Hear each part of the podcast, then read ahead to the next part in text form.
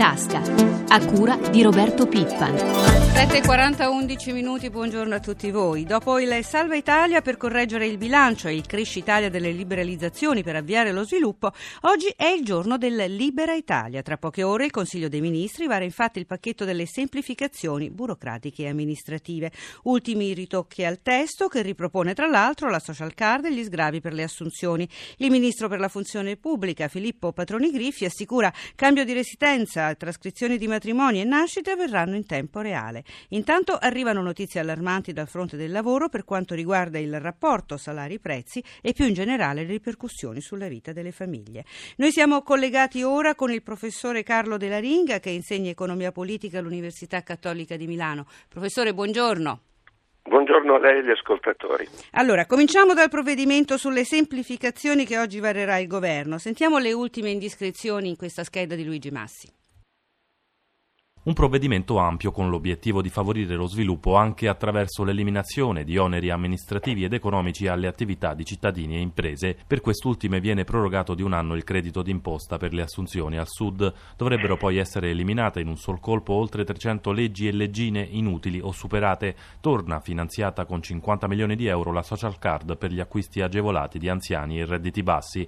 Una serie di agevolazioni per le imprese agricole, per le reti d'impresa, il potenziamento degli sportelli del turista presso le Camere di Commercio e poi misure per colmare il divario digitale e ancora le piccole e medie imprese potranno presentare una dichiarazione unica di rispetto ambientale. C'è una sfilza di micromisure che incidono sulla vita quotidiana e sul rapporto tra cittadino e pubblica amministrazione. Salta l'obbligo di chiusura domenicale per i panifici, il bollino blu sui gas di scarico per le auto andrà fatto solo in occasione della revisione del mezzo, non ogni anno. La scadenza dei documenti di identità coinciderà con il giorno del compleanno, iscrizioni all'università e e valutazioni degli studenti saranno interamente via web, così come per via telematica saranno gestiti gli scambi di atti e documenti tra i comuni. Si accorciano infine i tempi per il cambio di residenza.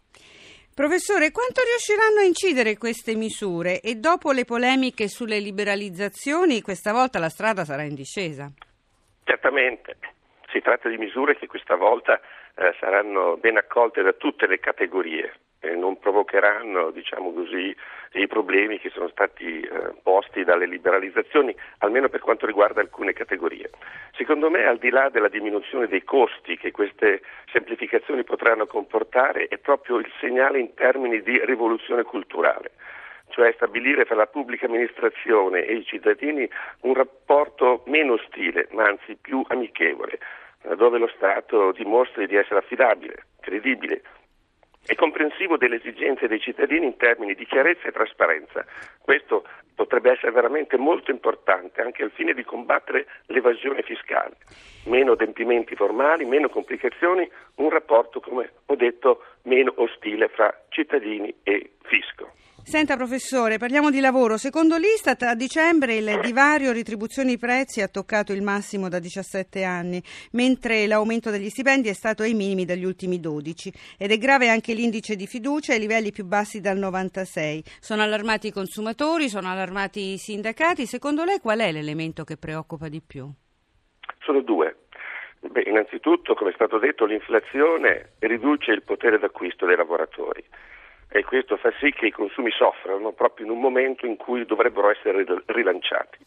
Il secondo effetto negativo è che si accumula un credito dei lavoratori nei confronti delle aziende, per cui quando ci saranno i rinnovi contrattuali i sindacati saranno costretti a chiedere forti aumenti retributivi per diciamo così, recuperare l'inflazione e da questo punto di vista aumenteranno i costi per le imprese e quindi anche ne soffrirà la competitività delle stesse aziende. Da questo punto di vista è importante che le liberalizzazioni mantengano le promesse, cioè che riescano a, a contenere prezzi e tariffe in modo da interrompere questo rapporto perverso che ci può essere fra inflazione, recupero, inflazione in una spirale che andrebbe a danno delle imprese e degli stessi cittadini. Senta professore, una risposta flash, quanto inciderà tutto questo sulla trattativa che vuole riformare il mercato del lavoro? Sostenere i redditi delle famiglie significa anche sostenere l'occupazione. Quindi innanzitutto una riforma degli ammortizzatori sociali che sostenga i redditi in periodi di crisi e di difficoltà delle aziende e poi incentivi alle imprese per assumere soprattutto giovani. Ecco, queste sono le due priorità di quella trattativa, in modo tale veramente che le famiglie non soffrano troppo da quello che sta succedendo in termini di crisi e di aumento dei prezzi. Grazie professore, buona giornata. A voi. Parliamo ora della crisi del debito. C'è attesa per il vertice europeo di lunedì. Intanto, dal Forum mondiale dell'economia in corso a Davos, in Svizzera, il premier britannico Cameron invita l'Europa ad agire con coraggio. No alla Tobin Tax dice pura follia. Da Cameron arriva anche il riconoscimento agli sforzi fatti dall'Italia nel risanare i conti pubblici. E il nostro paese sta facendo bene anche secondo il premio Nobel per l'economia Joseph Stiglitz. Sentiamolo nell'intervista della nostra inviata a Davos, Elisabetta Tanini. Professore, il Fondo Monetario Internazionale prevede un anno difficile per la crescita in Europa, l'Italia entrerà in recessione. C'è il rischio di un fallimento? Dipende da quello che fa l'Europa se l'Italia supererà la crisi. L'Unione Europea ha puntato solo sull'austerità e questo non basta per risolvere i problemi. Nessuno prepara politiche per la crescita e senza la crescita i problemi saranno seri. In Italia sono giorni di forti proteste contro le liberalizzazioni, come giudica le misure adottate dal governo Monti? Non ho visto tutti i dettagli delle politiche di Monti, ma quello che ho letto è buono. Monti ha capito che il tema è la concorrenza per aumentare la competitività dell'economia italiana, ma per molti cambiamenti ci vorrà tempo e il problema in Europa ora è che la domanda non aumenta, perciò non sarà facile per l'Italia crescere. zone.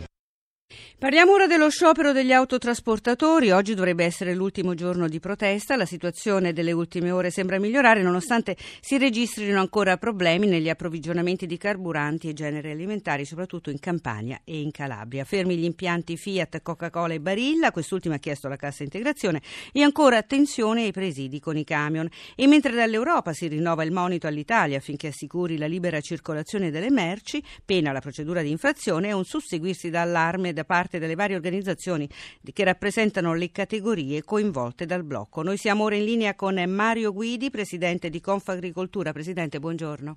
Buongiorno a voi. Confagricoltura ha messo a punto un dossier sulle conseguenze che il settore sta subendo dallo sciopero degli autotrasportatori. A quanto ammontano i danni? I danni li contabilizziamo ogni giorno, per non dire ogni minuto che passa. Abbiamo stimato in 30 milioni di euro al giorno il danno che si scarica sul settore agricolo, con l'aggiunta di posti di lavoro, giornate eh, di lavoro che non vengono pagate ai dipendenti perché i prodotti rimangono in campagna e non vengono raccolti. Quindi ormai assommiamo a qualcosa che per esempio per la regione Sicilia eh, supera i 300 milioni di euro ed un complessivo di oltre mezzo miliardo di euro. È un danno eh, notevolissimo. Meno vendite, meno guadagni, lo accennavamo prima per i lavoratori del settore, ma avete quantificato anche in particolare quanto perdono i lavoratori agricoli? Un milione di euro al giorno. Migliaia di lavoratori che non eh, prenderanno la busta paga a fine mese perché non hanno potuto lavorare come loro soli in un periodo dell'anno che soprattutto nelle regioni del centro-sud è fondamentale per rifornire i mercati di tutta Italia. Qual è lo snodo della filiera che ne risente di più? Sicuramente la grande distribuzione e i eh, mercati ortofrutticoli che sono i centri logistici da cui poi anche i rivenditori diciamo, di prossimità si riforniscono. Abbiamo stime di una riduzione degli approvvigionamenti del 60%. Senta Presidente, accennavamo prima alla Sicilia, eh, sicuramente forse i danni peggiori sono al mm, sud, però anche il nord ne sta risentendo. È vero che focolaio di partenza è in Sicilia ma poi è dilagato nelle aree del sud, Puglia, Calabria e oggi è arrivato fino alle aree del nord perché i grandi mercati del nord eh, cominciano a essere scarsi di prodotti agricoli. Cosa chiedete al governo? Ci siamo sentiti con il ministro Catania, stiamo valutando se è possibile trovare anche meccanismi di compensazione per le aziende agricole. Certamente in un contesto del genere sarà difficile, in più ci sono norme comunitarie che vietano gli aiuti di Stato in determinate condizioni, però stiamo vedendo di mettere in campo. Al governo in generale chiediamo di far rispettare la legalità. Tutti siamo preoccupati del futuro. Eh. Noi la ringraziamo, buona giornata. Buona giornata a voi, grazie.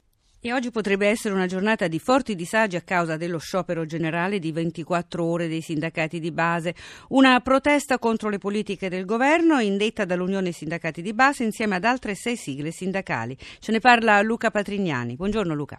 Sì, buongiorno. Allora, i disagi più forti sono attesi nei trasporti, sia locali che nazionali, ma a fermarsi saranno gli iscritti ai sindacati di base di tutti i settori, pubblici e privati, dagli uffici alla scuola, dai vigili del fuoco fino alle poste. Per i treni lo stop andrà avanti fino alle 21 di oggi. È possibile consultare per informazioni il sito di Trenitalia, in particolare per quanto riguarda i convogli a lunga percorrenza, mentre per i treni regionali saranno garantiti servizi minimi fino alle 9 di questa mattina e poi dalle 18 alle 21. Disagi anche per chi intende viaggiare in aereo, mentre il blocco di autobus e metro seguirà orari e modalità diverse da città a città. Ma quali sono le ragioni di questo sciopero generale? Lo chiediamo a Fabrizio Tomaselli dell'esecutivo dell'USB. Beh, l'USB insieme ad altre sigle sindacali ha indetto questo sciopero nazionale eh, contro, complessivamente contro le eh, politiche del governo Monti. E in piena continuità con il governo Berlusconi sta di fatto tutelando gli interessi eh, delle grandi banche e della finanza internazionale, non certamente quella dei lavoratori, dei disoccupati e dei pensionati italiani. Ci sarà anche una manifestazione nazionale? Sì, c'è una manifestazione nazionale a Roma con partenza da Piazza Esedra alle 9.30 e l'arrivo sarà Piazza San Giovanni, la piazza classica delle grandi manifestazioni. Tutti i lavoratori, tutti i cittadini di Roma e da tutta Italia si stanno organizzando pullman che, benzina permettendo, arriveranno a Roma. Grazie dunque a Fabrizio Tomaselli dell'esecutivo USB. Buona giornata. Buona giornata a voi, grazie.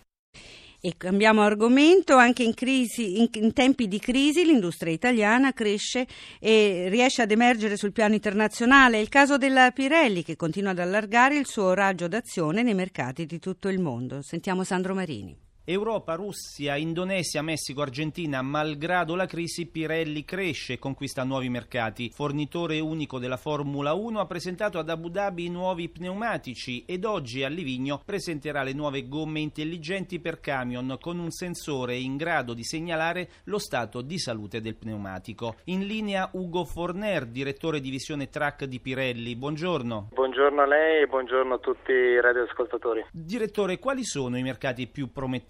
Per quanto riguarda Pirelli, in genere sono i mercati premium, come ormai sta eh, comunicando da tempo e sta agendo da tempo. Per quanto riguarda invece nello specifico il tracker, sono, Pirelli si è concentrata nei mercati a rapida crescita e quelli che garantiscono poi nel medio-lungo periodo una crescita continuativa e di conseguenza la possibilità di avere un ruolo primario di questi mercati. Perché la scelta di puntare sempre di più sull'estero? Se parliamo parliamo di Italia o di Europa sono due discorsi diversi. L'Italia per noi rappresenta sempre un mercato domestico molto importante, abbiamo anche capacità produttiva installata in Italia, però eh, l'azienda deve evolvere, i mercati a rapida crescita sono altrove e di conseguenza o l'azienda trova le soluzioni per poter competere e avere un ruolo nei mercati ad alta crescita o se no si trova progressivamente a dover combattere nei mercati maturi che sono sempre eh, più complessi, che hanno degli andamenti alternativi altalenanti, sono più ciclici, quindi direi che l'azienda deve trovare delle soluzioni, le sta trovando nei mercati più dinamici, quelli che garantiscono un, un incremento dei consumatori di domani, quindi le merci di domani, le produzioni di domani e quindi mercati a rapida crescita. Grazie a Ugo Forner, direttore divisione track di Pirelli, buona giornata.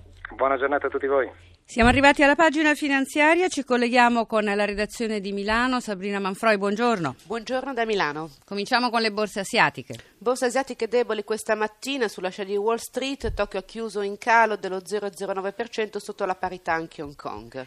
Lo ricordavi prima, Wall Street ieri è stata debole, mentre invece è andata bene in Europa. Sì, in Europa tutte positive. Wall Street, il Dow Jones ha perso lo 0,18% nonostante alcuni buoni dati dall'economia. In Europa rialzi di oltre un punto e mezzo per Parigi e Francoforte. Milano ha chiuso a più 1,71%.